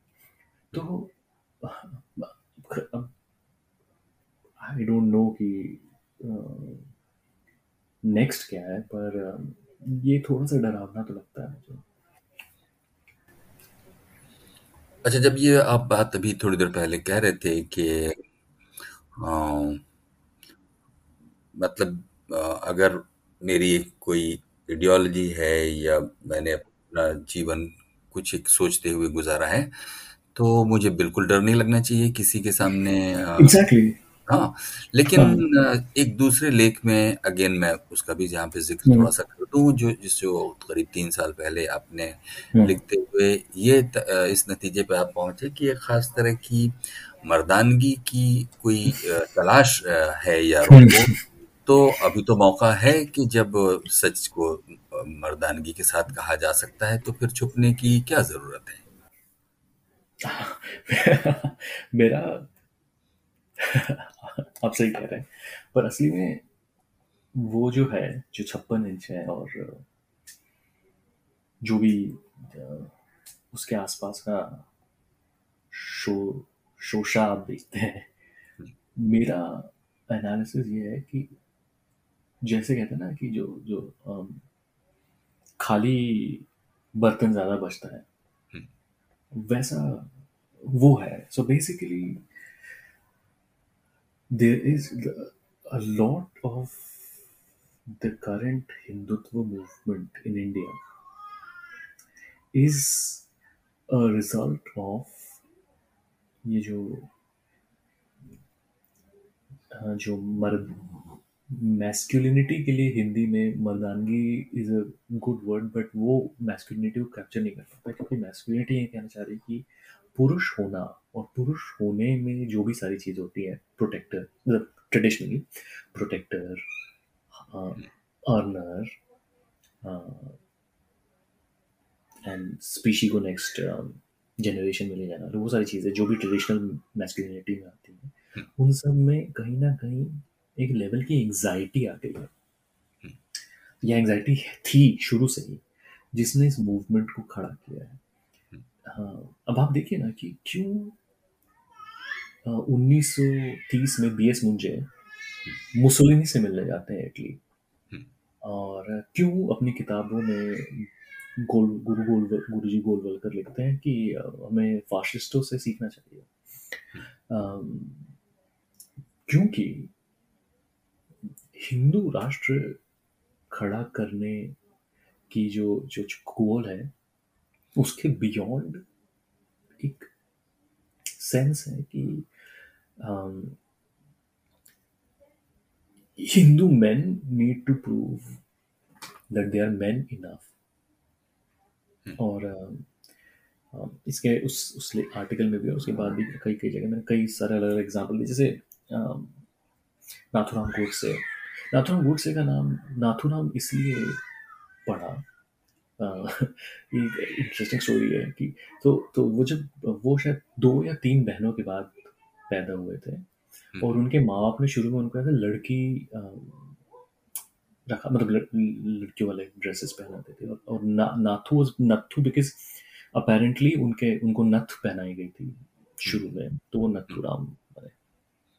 खैर मैं साइकोलॉजिस्ट नहीं हूँ तो मैं ये नहीं कह कहना चाहता कि उससे क्या इफ़ेक्ट हुआ और क्या इफ़ेक्ट नहीं हुआ पर वो जब गांधी के बारे में बात करते हैं तो कहते हैं कि गांधी जो फादर ऑफ़ द नेशन है उस उसमें मैं he is he is like a Nataraj he is he is like a effeminate father of nation. He's not truly father. And कहीं ना कहीं मुझे ऐसा लगता है कि ये एक प्रोजेक्शन है जो नाथुराम गोडसे करते हैं खुद की मैस्कुलिन क्वेश्चनिंग को। और आ, और वो गांधी पे डालते हैं तो आपका जो सवाल है कि अ लॉट सच, अब अब, चाहे वो लव जिहाद हो, चाहे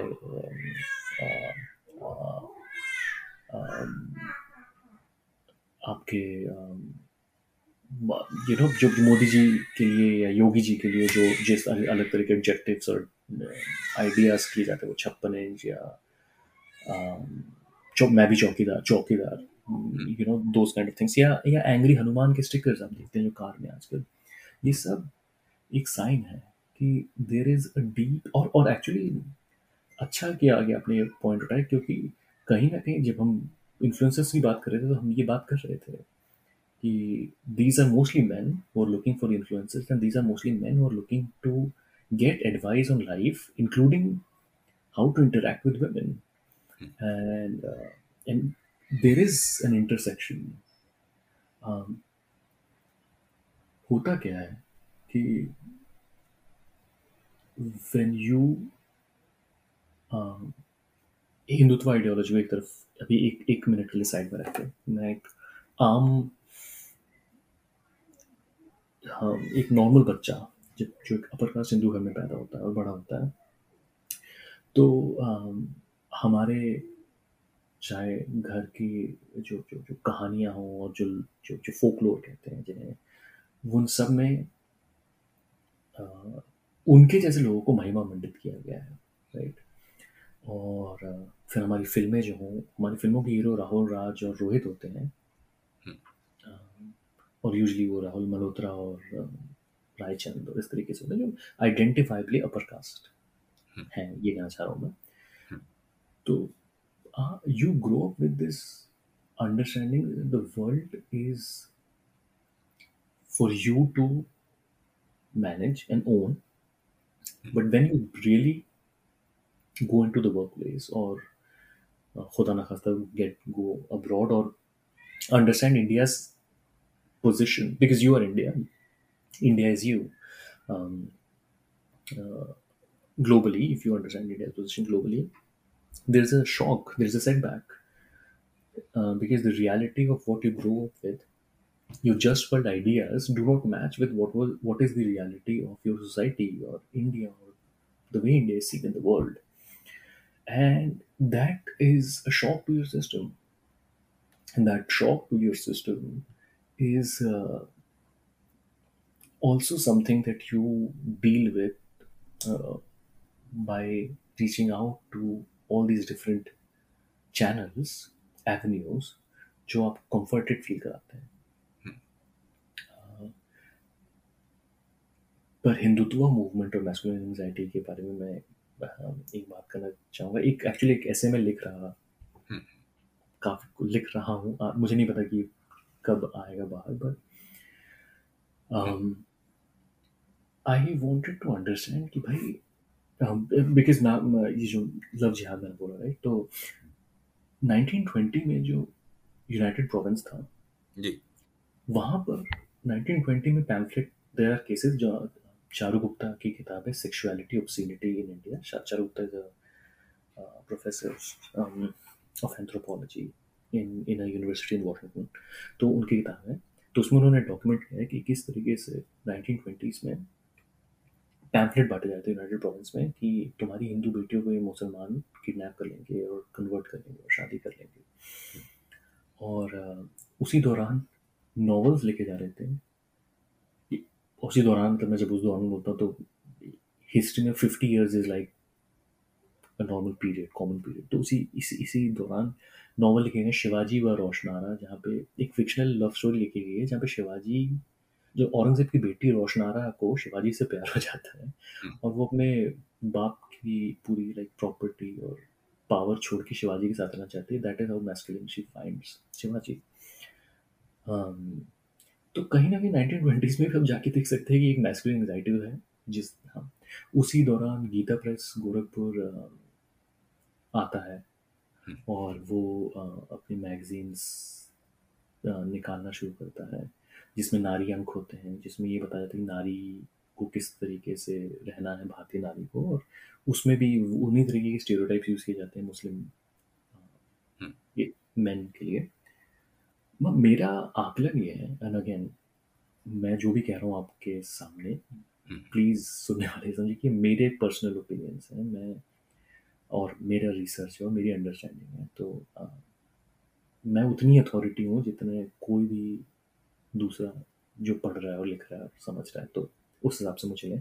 पर मेरा कहीं ना कहीं एनालिसिस ये है कि when the war of eighteen fifty the first revolution the first war of eighteen fifty seven happens and the British forces see Hindus and Muslim in different groups fighting together they get concern and they realize कि भाई we are very small in numbers and if we don't kill this thing in the bud, it could become a really big problem for us in the future.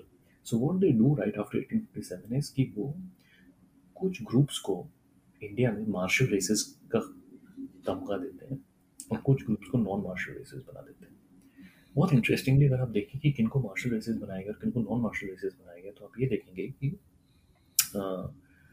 वो सारे लोग जो 1857 के war में British के against fight किए वो सब उन सब ग्रुप्स को नॉन मार्शल बता दिया गया और वहाँ से रिक्रूटमेंट बंद कर दिया गया ब्रिटिश आर्मी में। और जो ग्रुप्स उनके साथ लड़े उनको मार्शल रेसेस बना के उनसे ही लार्ज रिक्रूट लार्ज नंबर्स में रिक्रूटमेंट किया गया। Over the next fifty sixty years मेरा अजम्पन ये है कि that created a psychology of masculine anxiety in the races that were deemed as non-martial. Uh, and if you look at the, the rise of Hindutva in India, it starts from areas where the recruitment for army had reduced to a great degree. Central India, Maharashtra, uh, a lot of its uh, initial ideology comes from Bengal. Um, और ये सारे areas वो है जहाँ से British army large number recruit नहीं कर रही थी।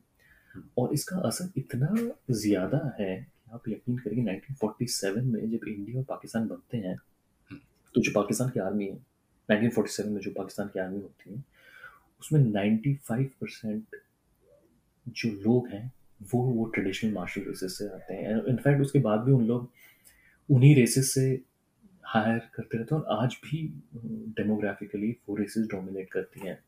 In fact there is a it's a whole different thing but there is a theory कि पाकिस्तान में डेमोक्रेसी कभी भी सेट नहीं हो पाई। उसका बहुत बड़ा रीज़न ये है कि Pakistani army was too dominated by race group that considered themselves martial so they thought that no one no, no one who's non-martial can rule over us and that is why democracy could never completely take hold in Pakistan. But that's a different subject. But uh, um, इस analysis से मैं ये कहना चाह रहा हूँ कि उसके बाद ये होता है कि 1870 अब अब these groups are not able to fight the British तो you start seeing 1870s 1880s में वो सबसे पहले आनंद मठ आती है आनंद मठ जिसमें वंदे मातरम था um, और इस तरीके की कुछ मैं आनंद मठ को इन किताबों में नहीं रख रहा हूँ पर इस तरीके की कुछ कुछ किताबें जो रिलीजियस सिंबलिज्म को भारत के साथ द नेशन के साथ एसोसिएट करके किताबों के थ्रू इंग्लिश फोर्सेस को अपोज करने की बातें करते हैं बट ऑल्सो अपने कंसेप्शन में they have a very Hindu idea of South Asia Anand Math is the first book जो आज हम भारत माता जैसे कहते हैं the idea of Bharat Mata comes from there uh, were uh, so, so basically as we go into the 20th century what we see is that uh, uh, चाहे वो 1890s में हिंदू जो जो मैरिज एज एक्ट था जिसका opposition हो या उसके बाद नाइनटीन नाइनटीन सेवन एट में जब कई हिंदू अरे इवन मुस्लिम लीग की कंसेप्शन शुरू हो the idea of religion as to to fight against the British and then eventually your own religion in case of Hinduism, looking at not just British but also the Mughals as the outsiders begins. And uh, and the English did not really have a big problem with that because, firstly, these people were not really fighting in the sense of uh, active violence while fighting. Uh, these people were writing stuff, and in, uh, in a lot of these cases, just जो कि मैंने कहा कि चाहे वो Gita press हो या जो चारू गुप्ता जिन पैम्फलेट्स की बात थी वो ये ग्रुप्स आपस में ही भिड़ रहे थे तो ब्रिटिश लीडरशिप को शायद उससे उतना मसला हुआ नहीं पर the the root of this is कि there has been some kind of masculine anxiety that has always existed post the first war of independence in many different Hindu groups and that is something that we have seen over the last 100 years 1925 में RSS बनता है से लेकर आज हम 2023 में um, manifest in, in in the ways that you see around you. Uh, uh, एक तरफ़ मोदी और दूसरी तरफ़ मोदी के ऑपोजिशन में जो लोग हैं उनको या तो पप्पू पप्पू यानी कि छोटा बच्चा या मफलर वाला खांसी वाला वीक या दीदी अम्मा like women obviously uh, not masculine enough or the greatest evil of all for the Hindu Empire, Jawaharlal Nehru, who was masculine because you cannot prove him as not masculine. So what he was a womanizer and he was not serious or you know however they want to portray him. So these are all very masculine ways to kind of create an us versus them. Muslim man is always uh, you know lustful toward the, the the other woman or the love jihad and all of that. So that is how um, um, basically that whole Hindu uh, masculine anxiety peace came up I guess बहुत again काफ़ी सारा मैंने बोला तो please मैं pause लेता हूँ आप बोलिए आपको आपके जो भी थॉट्स हों नहीं इसमें तो ख़ास तौर पर वो जो मार्शल और नॉन मार्शल रेसेस वाली बात है वो मेरे लिए एक नई चीज़ है हो सकता है हमारे सुनने वाले भी इस पर आपसे थोड़ा सा और एनेक्टर जैसा चाहें। मसलन ये कि वो कौन सी आ, कौन सी रेसेस थी जिनको इस तरह से 1857 को अगर ध्यान में रखें तो थोड़ा साफ़ कीजिए कि किन को रखा गया नॉन मार्शल रेसेस में और किन को मार्शल रेसेस में? हाँ। आ, तो pre British India was federation of many kingdoms and जैसे अगर आप देखें कि हल्दी घाटी की लड़ाई मान सिंह जो कि अकबर को रिप्रेजेंट कर रहे थे और महाराणा प्रताप के अगेंस्ट अब हम हल्दी घाटी अकबर और महाराणा महाराणा प्रताप की लड़ाई बोलते हैं बट अकबर के मेन कमांडर तो मान सिंह थे। छत्रपति शिवाजी के आर्मी में नूर बेग और दरिया सारंग थे उनके कमांडर्स जो कि मुस्लिम थे। और अब और और ये लोग लड़ रहे थे अफजल खान और औरंगज़ेब से।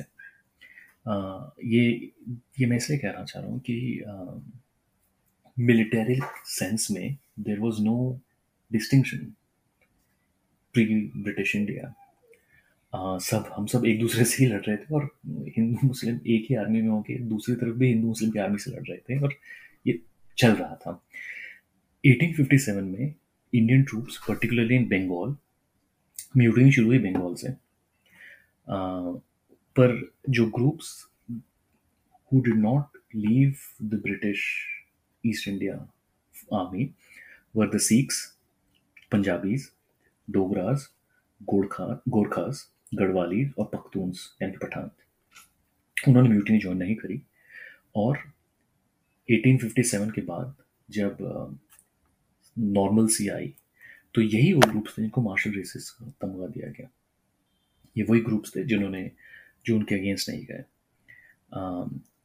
और डॉक्टर ऑफ़ मार्शल रेसिस ने बेसिकली ये कहा कि ये soldiers have the ability uh, to be in the wars and uh, they are warrior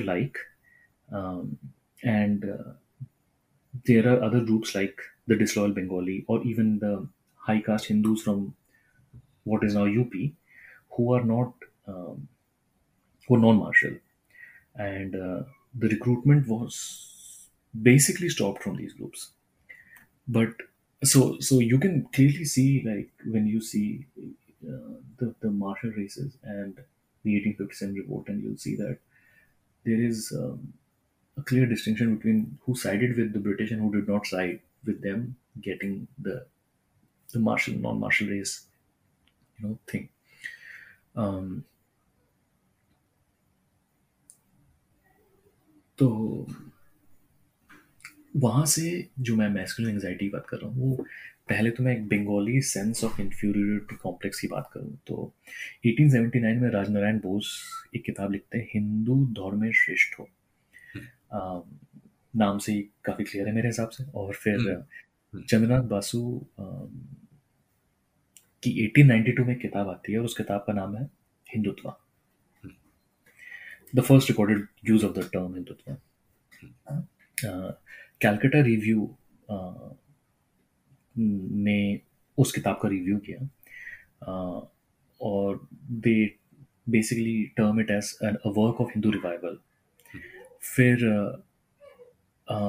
फिर बंकिम चंद्र की हमने बात करी कि भारत माता और the conception of India as Bharat Mata comes from there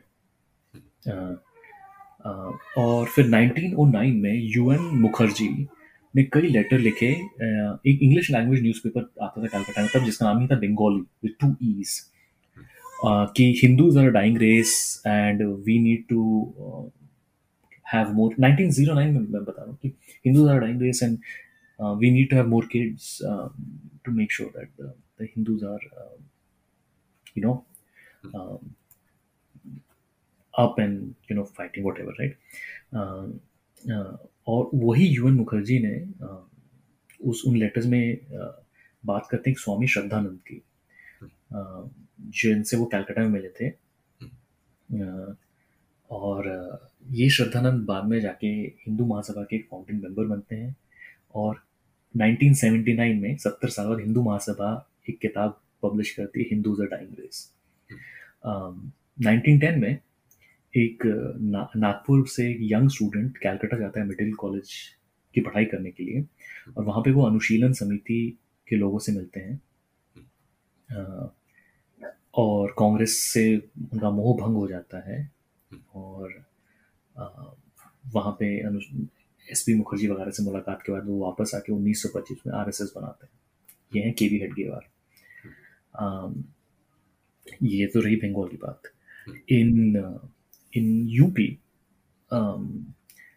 मैंने आपके चारू गुप्ता की किताब की बात करी कि किस तरीके से चारू गुप्ता की किताब का नाम है sexuality community women Muslims and the Hindu public in colonial India ये नाम है किताब। How militant Hindu organizations in the 1920s constructed a masculine image as a psychological defense to the images of the powerful, ra- rational British and the lustful Muslim. और फिर Gita press के ऊपर फिर उसी दौरान गीता प्रेस आती है नाइनटीन ट्वेंटीज़ में और उसके ऊपर अक्षय मुकुल की एक बहुत ही अच्छी किताब है मेकिंग ऑफ़ वो तो मैं हाईली रिकमेंड करूँगा तो तो एसेंशियली मैं ये सब बताने का ये uh, रीजन था कि so if you start can of connecting the links you will see कि this is not something that is happen in the last ten year this feeling is not that is suddenly come up in the last ten years this feeling has been simmered and created over a period of 100 plus years, and you are seeing the the the result of it is right now. Um, I mean आप आज अभी भी आप जाएँगे तो पाकिस्तान में भी। अभी हसन निसार एक फ़ेमस जर्नलिस्ट है उनका एक स्टेटमेंट काफ़ी कॉन्ट्रोवर्शियल हो गया था कि मेरा डीएनए तुम लोगों से अलग है मैं मेरा ये बनियों का और ये दलितों वाला डीएनए नहीं है। It is a clear conception of because you know north west frontier हो या पठान हो ये सब मार्शल रेसिस में गिने गए थे तो there is a clear idea और in the subconscious of lot of Pakistanis, which is also fact, कि they are better than the Hindu India because they are more masculine और उस वजह से भी number of like sixty five में जब Pakistan war कोशिश करता है तो द होल बहुत ही अच्छी स्टोरी है। पाकिस्तानी जिनका नाम मेरे दिमाग से भी बिल्कुल निकल जा रहा है पर मैं आपको बाद में मैसेज करूँगा कि किस तरीके से ये क्या रहे वो एक एक Muslim soldier will be equal to four Hindu soldiers और something so so we should easily get them and you know this is an ongoing thing that keeps happening but हाँ तो this is to your question about martial races तो देखिए हम लोग जिन, जिस एक central issue पर बात कर रहे हैं, वो है कि किस तरह जो भी प्रिविलेंट राइट विंग एक उभार और आइडियोलॉजी की तरफ़ एक आकर्षण जिसमें आपको यहाँ तक देखने को मिलेगा मतलब अपने एक विजुअल लैंडस्केप में कि कोई गोमूत्र पी रहा है तो कोई गोबर खा रहा है मतलब आपको लगेगा नहीं कि आप कोई इक्कीसवीं सदी में रह रहे, कोई एक सभ्यता को, मानव सभ्यता जहाँ तक पहुँच गई है उसके आगे, वो सब कुछ आपको दृश्य पटल पर देखने को मिल रहा है। इस एक पर्टिकुलर आइडियोलॉजी की उछाल और उसके साथ जो जोश अभी पैदा हुआ, हम लोग यही सब तो बातें कर रहे हैं। और ऐसा बातें करते हुए हम कुछ जजमेंटल होने की शायद जल्दबाजी में नहीं है, हम थोड़ा उसको समझने की कोशिश कर रहे हैं कि आखिर है क्या? मतलब हम एक सभ्यता के इस पड़ाव पर जबकि हमें चाँद पर भी कल जाने की थोड़ी खुशी हो रही है। तो ये सब में हम कर क्या रहे हैं और क्यों कर रहे हैं? कोई पूछ सकता है कि या एक बहस करने के लिए कोई बहस कर दे कि भाई आपको परेशानी क्या है? हम मुसलमानों को तो एक अलग देश चाहिए था उनको मिल गया। अब हिंदुओं को एक हिंदू देश बना लेने दो उसमें क्या परेशानी है? बहुत परेशानी है सर बहुत परेशानी क्या परेशानी है बताइए। अच्छा मैं मैं बताता हूँ आपको क्या परेशानी पर उससे मैं एक छोटी सी बोलता हूँ।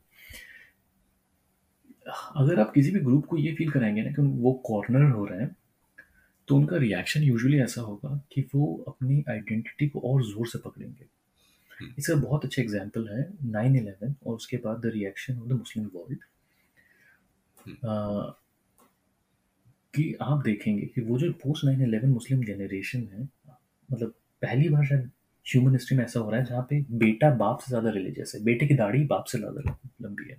और उसका सिंपल सा रीज़न है कि आपने कॉर्नर फील कराया कॉर्नर फील कराया ग्रुप को तो उनकी जो आइडेंटिटी उनके लिए सबसे खास थी, उन्होंने उसको ज़ोर से पकड़ लिया। हाँ ऐसा नहीं है, हिंदू खतरे में नहीं है इंडिया में, बिल्कुल भी नहीं है। पर अगर आप उनको ये फील कराते रहेंगे तो वो भी ऐसे रिएक्ट करेंगे। और इसीलिए शायद आप तो मुझसे काफ़ी पढ़े हैं। मुझे नहीं पता कि नाइनटीन सेवेंटीज़ और एट्टीज़ और नाइन्टीज़ में आपने कितने लोगों को गौमूत्र या गोबर के साथ इस तरह के कुछ करते हुए देखा, जितना आप अभी देख रहे हैं। पर कहीं ना कहीं उसका रीज़न मुझे ये लगता है मेरा जमशन है कि पहले नहीं देखा और अभी ज़्यादा देख रहे हैं। और कहीं ना कहीं मुझे उसका रीज़न ये लगता है कि ये कुछ लोग हैं जिनको आपने, जिनको ये फील करा दिया गया है through false means according to me कि कि तुम खतरे में हो और तुमको कॉर्नर किया जा रहा है and they are reacting this way so ये तो रही ये बात की क्यों ये सब होता है मैं जज जजमेंटल होने की बात ही नहीं कर रहा मैं तो एक सिंपल सा एक्शन रिएक्शन की बात कर रहा हूँ हम्म। दूसरी बात and I am I am really really really thankful to you कि आपने मुझसे पूछा कि भाई प्रॉब्लम क्या है हिंदू भारत होने से क्योंकि मैं एक्चुअली चाहता हूँ कि कोई मुझसे क्वेश्चन पूछे स्पेशली हम्म। अगर कोई राइट विंग से पूछता तो और अच्छा होता बट हम्म। मैं तो एक अपर कास्ट हिंदू हूँ और जो आज का इंडिया है वो मेरे लिए एकदम ऑप्टिमाइज है। मुझे तो कोई परेशानी नहीं है आज के इंडिया में। तो मुझे सारा प्रिविलेज और सारे बेनिफिट भी मिल रहे हैं और आ, तो तो तो फिर क्या प्रॉब्लम है?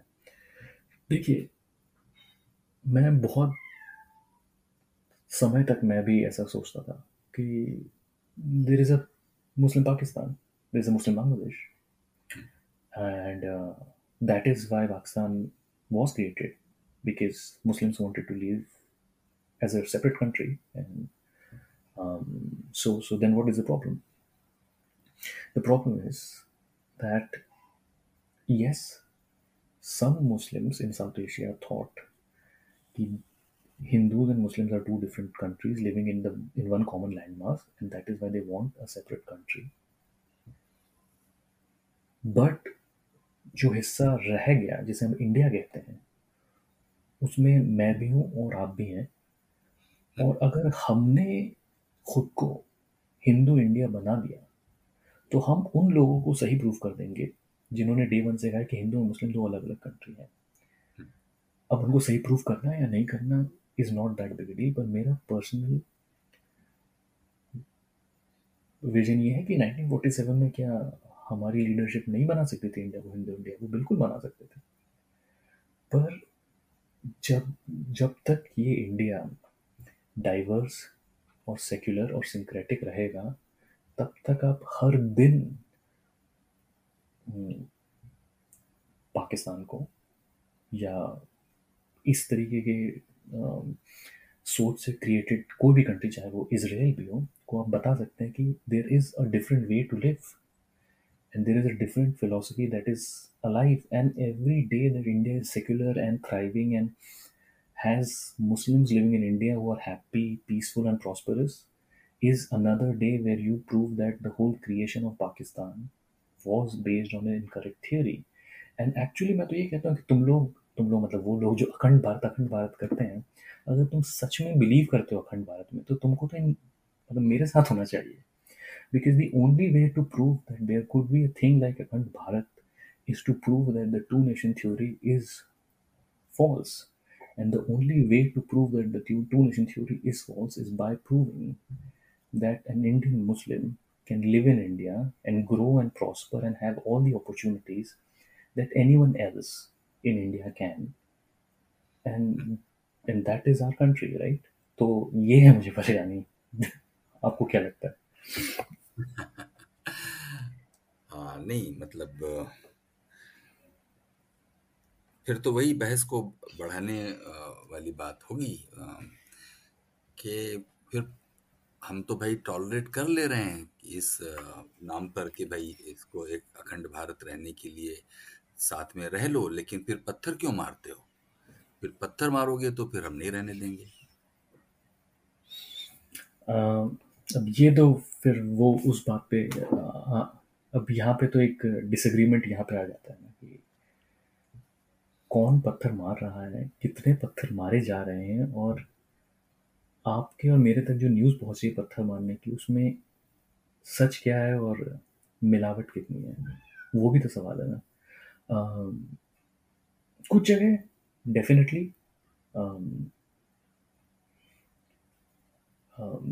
जैसे Kashmir could be an example जहाँ पे क्या जुमे की नमाज़ के बाद पत्थर फेंके गए हैं, फेंके गए हैं, क्यों फेंके गए हैं लेकिन? अब अब यहाँ पे थोड़ा सा प्रॉब्लम ही आ जाता है सर कि यहाँ पर मेरे व्यूज़ एक स्टैंडर्ड इंडियन के व्यूज़ से थोड़े शायद अलग होंगे तो आ, आ, मैं अरुंधति रॉय के की लिखी हुई किताबों का सहारा लेके ये कहना चाहूँगा कि आप किसी को भी आउटसाइडर फील कराओगे स्पेशली विथ फोर्स तो they will I mean I'm ready to be proven wrong, but I feel a lot of Kashmiris have, especially after the 90s, started to see the Indian military in Kashmir as an occupying force. Now, is it right or is it wrong is a separate debate. But do they see it? Yes. And uh, as much as you cannot blame Indian freedom fighters to fight who fought, fought against the British, you cannot probably blame them. Manmohan Singh, when he was prime minister, he talked about the trust deficit between mainland India and Kashmir. And the only way to make this challenge go away is to bridge that trust deficit. And instead, what are we doing? और रही बात दूसरी जगहों की mainland India जैसे हम कह रहे हैं और वहाँ पे पत्थर मारने की केसेस की तो यार मैं आपसे एक बहुत ही सिंपल क्वेश्चन पूछना चाहता हूँ सर जी. यूपी ठीक है? इस देश में मोदी जी हैं प्रधानमंत्री योगी जी हैं चीफ मिनिस्टर एक मिनट के लिए मैं फ़र्ज़ करता हूँ कि मैं मुस्लिम हूँ जो यूपी में रहता है. मैं कितना बेवकूफ़ हूँ अगर मुझे लगता है इन सब के बीच मुझे जाके पत्थर मारना चाहिए because I will by doing that I will somehow prove a point like इतना अगर आपके हिसाब से जो आपका दुश्मन है, वो इतना बेवकूफ़ है। तो फिर तो आपको कुछ करना ही नहीं चाहिए। तो फिर तो they will make a mess of their own thing I mean think about it having like the biggest state in India rule by like literally someone जिनका नाम योगी है। और प्रधानमंत्री इस देश के जो ओपनली मतलब हिंदू नेशनलिस्ट है, उस देश में अगर मैं एक मुसलमान हूँ जो साजिश साजिश कर रहा हूँ तिक्रम कर रहा हूँ कुछ करने की। तो इतने ओपन आके पत्थर पे के मैं, कितना बेवकूफ़ हुआ मुझे बताइए।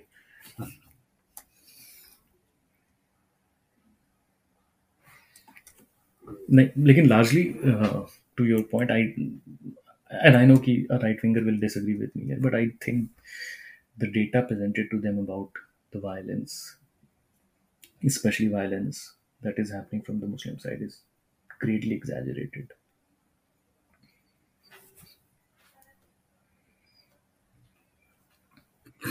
तो ठीक है राज हम लोग करीब करीब बातचीत के आखिरी हिस्से में आए हैं लेकिन हम एक बार फिर जहाँ से हमने बात हम कई कई सारी जगह चले कई सारी जगह चले गए हम लोग नहीं नहीं वो ज़रूरी था क्योंकि मैंने आपके दोनों ही लेख पढ़े और शायद मेरी बदकिस्मती है कि आपका रेगुलर लिखा हुआ मैं नहीं पढ़ पाया अब शायद ढूंढ कर पढ़ूँगा जिसमें मैं कुछ नए तरह से सोचने हाँ। के लिए आ, कुछ एक राह पा सकूँ मुझको ये बताइए कि खुद आप तो अमेरिका में बैठे हुए हैं वहाँ बैठकर जब आप भारत के खुद आप जबलपुर में आपका बचपन गुजरा हाँ। ये ठीक है लेकिन जब आप वहाँ बैठकर ये देखते हैं और हम यहाँ सुनते हैं ड्राइंग रूम गपशप में कि भारत का नाम विदेशों में बहुत हो गया है। मतलब ये शायद पिछले सत्तर वर्षों पचहत्तर वर्षों में कभी नहीं हो पाया कि विदेशों में भारत बहुत उसका नाम हो गया है।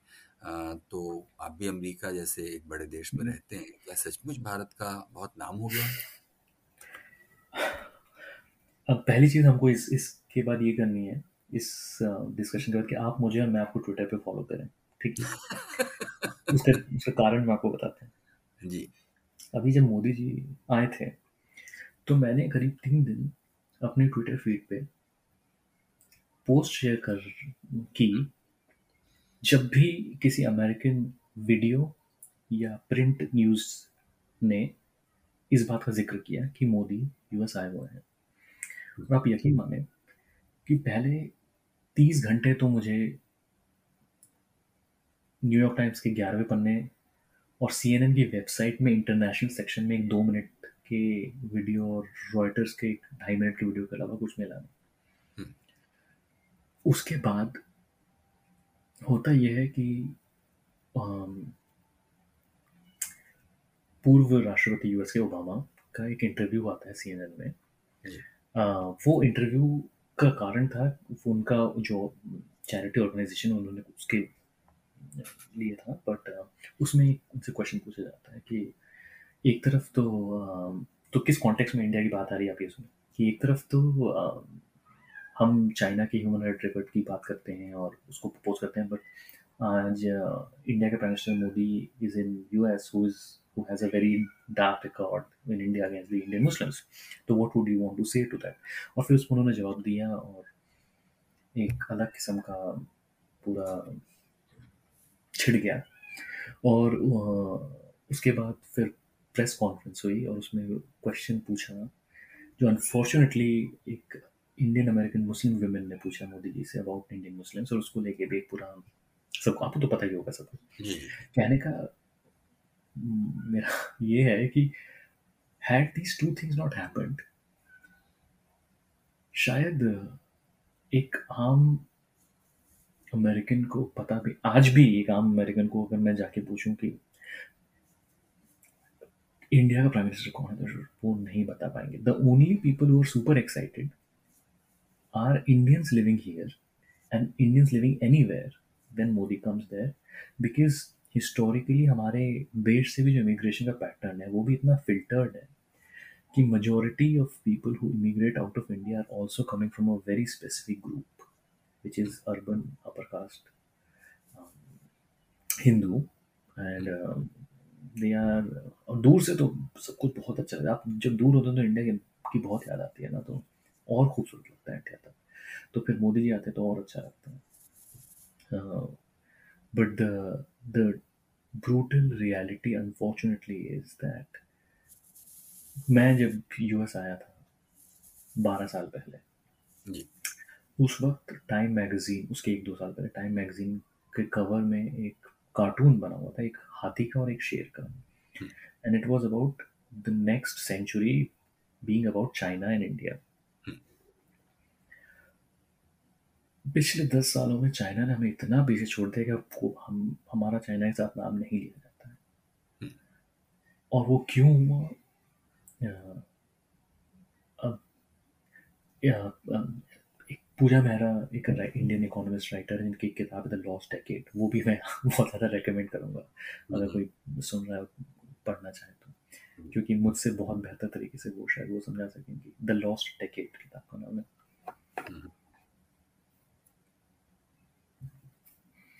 तो ये ये है रियलिटी अच्छा अभी तो हम लोग जिस मुकाम पे खड़े हैं ख़ास तौर पर हिस्ट्री रिविज़िट करने रीराइटिंग करने। तो ये सारी बातें जो हमारे आपके बीच में हो रही हैं, उसको तो इस तरह भी माना जा सकता है कि ये सब कुछ, जो सिकुलर और डिब्रांडू ये वाले जो लोग हैं, ये लोग तो मतलब कहाँ से इनके पास हिस्ट्री तो एंटी नेशनल सोर्सेज ही इनके पास गलत हैं तो फिर उससे इन्फ्लुएंसेस भी वो गलत निकालेंगे। तो इस तरह से हमारी और आपकी बातें कहिए कि एक तरह से टाइम पास ही हैं। क्योंकि उसको नई इंडिया में नए इंडिया में नई हिस्ट्री राइटिंग की रोशनी में तो बेकार ही माना जाएगा। क्योंकि हम जहाँ जहाँ से चाहे आप चारू गुप्ता की बात लाइए या प्रिया जी की बात लाइए या या आप रजनीपाम दत्त से लेकर के आप आ, आप किसी की बात रोमिला थापर की बात कर लीजिए। अरुंधति राय का नाम आपने लिया ही जिनको आपने किसी लेख में सूर्यपणखा के बारे में शायद बताया था? कोई एक चैनल उनको सूर्यपणखा बोलते हैं? हाँ हाँ वो वो हिंद हिंदू मैस्कुलिनिटी वाले में यस तो इस तरह से हम लोगों की ये सब जो बातें हमारे सुनने वाले इसे टाइम पास ही ज़्यादा समझें क्योंकि इसमें जो भी हिस्टोरिकल रेफरेंसेस और एविडेंसेस आ रहे हैं वो तो अब नए सिरे से नए इंडिया में लिखे जाने वाले हैं।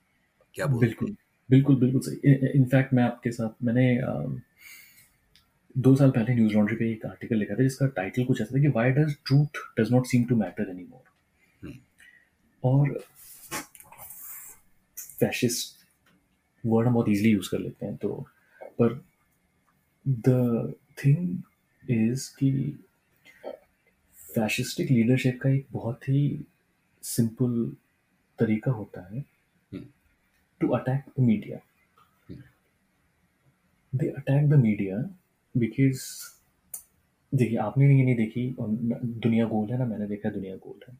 हमें और आपको स्कूल में किसी टीचर ने बताया और समझाया और क्योंकि हमको उन टीचर पे भरोसा था तो हमने यकीन कर लिया कि दुनिया गोल है। और शायद आपके और मेरी दोनों की लाइफ में हम कभी ये देख भी नहीं पाएँगे कि दुनिया गोल है कि नहीं है बट हम मानते हैं कि गोल है। कुछ यही रोल जर्नलिस्ट और मीडिया का होता है सोसाइटी में जो एक ऑब्जेक्टिव ट्रूथ उस मोमेंट में क्या है वो आ, हमारे सामने रखने की कोशिश करते हैं। बट जब आप उस मीडिया या जर्नलिस्ट के कैरेक्टर पे ही आप क्वेश्चन करने लगे तो फिर ये बहुत आसान हो जाता है कि वो जो ट्रूथ बोलेगा उस ट्रूथ को भी लोग क्वेश्चन निगाहों से देखने लगे। And what that does is then it helps allows you to create a parallel information industry और ये पहली बार नहीं हो। रहा है हाँ, मैं वो काफ़ी देर बात कर रहे हैं उस बारे में शायद कभी और बात करें बट मैंने उस आर्टिकल में मुसोलिनी और स्टालिन जैसे लीडर्स और, और चाइना के, के एग्ज़ाम्पल उठा के दिखाया कि वहाँ पे भी इस तरीके से चीज़ों को किया गया है। आज भी चाइना में 1960s में जो ग्रेट लीप फॉरवर्ड में चार मिलियन लोगों की मौत हुई है या टियानामेन स्क्वायर है उसके बारे में कोई अग्रीमेंट नहीं है या नॉलेज भी नहीं है शायद या बात भी नहीं करते this is how these things work so I am not surprise कि आपकी और मेरी बातें या किसी और की बातों को उस उस वेट के साथ नहीं देखा जाता है because the first thing I mean sir मैं एक एक चीज़ में दिमाग में रह रह गया थी जब ट्वेंटी सिक्स इलेवन हुआ इंडिया में। जी। तो एक चैनल है इंडिया में इंडिया टीवी हम्म, जो कि प्राइम मिनिस्टर मोदी की एक बहुत ही खास रजत शर्मा जी का चैनल है आई डोंट नो कि मैं मुझे कितने नाम लेने चाहिए यहाँ पे मैं ले रहा हूँ अगर आपको ये कुछ एडिट करना तो प्लीज़ बट उस चैनल ने एक प्रोग्राम रन किया where they that they had a direct link to one of the terrorists in the Taj Hotel. And it was fake. Obviously it was fake. But ना उन पर कोई कार्रवाई हुई ना कोई सवाल हुए और हम बस अगला दिन आ गया जैसे हर दिन आता है। तो आप क्या एक्सपेक्ट करते हैं? फिर क्या होगा देश पे? आ, तो हाँ अनफॉर्चुनेट है ये। और इस वजह से कई लोग जो हम शुरू में कह रहे थे कि जो इन्फ्लुएंसर और उस तरफ़ चले जाते हैं कोई ऑपोजिशन नहीं मिलता। हम हम- हमने बियर बाइसेप्स और आनंद रंगनाथन और जी साई दीपक की बात की। मेरे आर्टिकल में साई दीपक के बारे में मैंने बात करी कि objectively false facts objectively false कि India has always had a Hindu Indic philosophy India has many different traditions going as far as 2000 years lokayat tradition tha there was a large buddhist and jaini population and philosophy Hmm. but those things are presented without um, any opposition and, and, and, and then we land up in a place where we call gandhi a cia agent and फिर आप और मैं क्या किस खेत की मूली हैं हाँ तो कुल मिलाकर ये है राज जी कि हम लोग ये सब बातें इसलिए भी करते हैं क्योंकि हम अपने प्यारे देश से प्यार करते हैं और हम चाहते हैं कि वो और आगे जाए और वो जहाँ था उससे आगे बढ़े जिसको हमारे दोस्त महमूद फारूकी कहते हैं कि हिंदुस्तान जन्नत निशान। तो हिंदुस्तान जन्नत निशान को सचमुच जन्नत की तरह स्वर्ग की तरह अगर हमें बनना है तो वही शायद सपना वही चिंता है जिससे हम लोग कर इन्हीं चीज़ों के बारे में बात करते हैं। हाँ। तो लेकिन खुद अपने भारतीय जनता पॉडकास्ट में भी इन मसलों को एक दूसरे अंदाज में तो क्या हाँ है मतलब आपको कुछ उम्मीद लगती है कि हम लोग एक सिविलाइजेशन के तौर पर कहीं सचमुच वापस आ पाएँगे? हमें उम्मीद उम्मीद है तभी तो आप और हम हैं। आपने जो कहा कि मेरे हिसाब से वो लोग जो हमेशा झंडा हाथ में लेके दौड़ते हैं और हर बात पर भारत माता की जय बोलते हैं। उनसे कई ज़्यादा पेट्रियाटिक आपके अरुंधति रॉय जैसे लोग, ये लोग हैं। Because to honestly look at the place you come from and to honestly be able to examine its beauty and its flaws is what a true patriot should be doing Uh, as far as hope, mm, I mean, there is hope. I mean, there, there are uh, countries have gone through this and have come out on the other way. I mean, look at Germany. तो hope तो है पर uh, उस hope और आज के बीच में एक बहुत लंबा टाइम है जो बहुत डार्क है ऐसा मुझे लगता है and I do not like I mean, even if elections happen and governments change, um, people will not change. The things that you see on WhatsApp and social media, that will not change.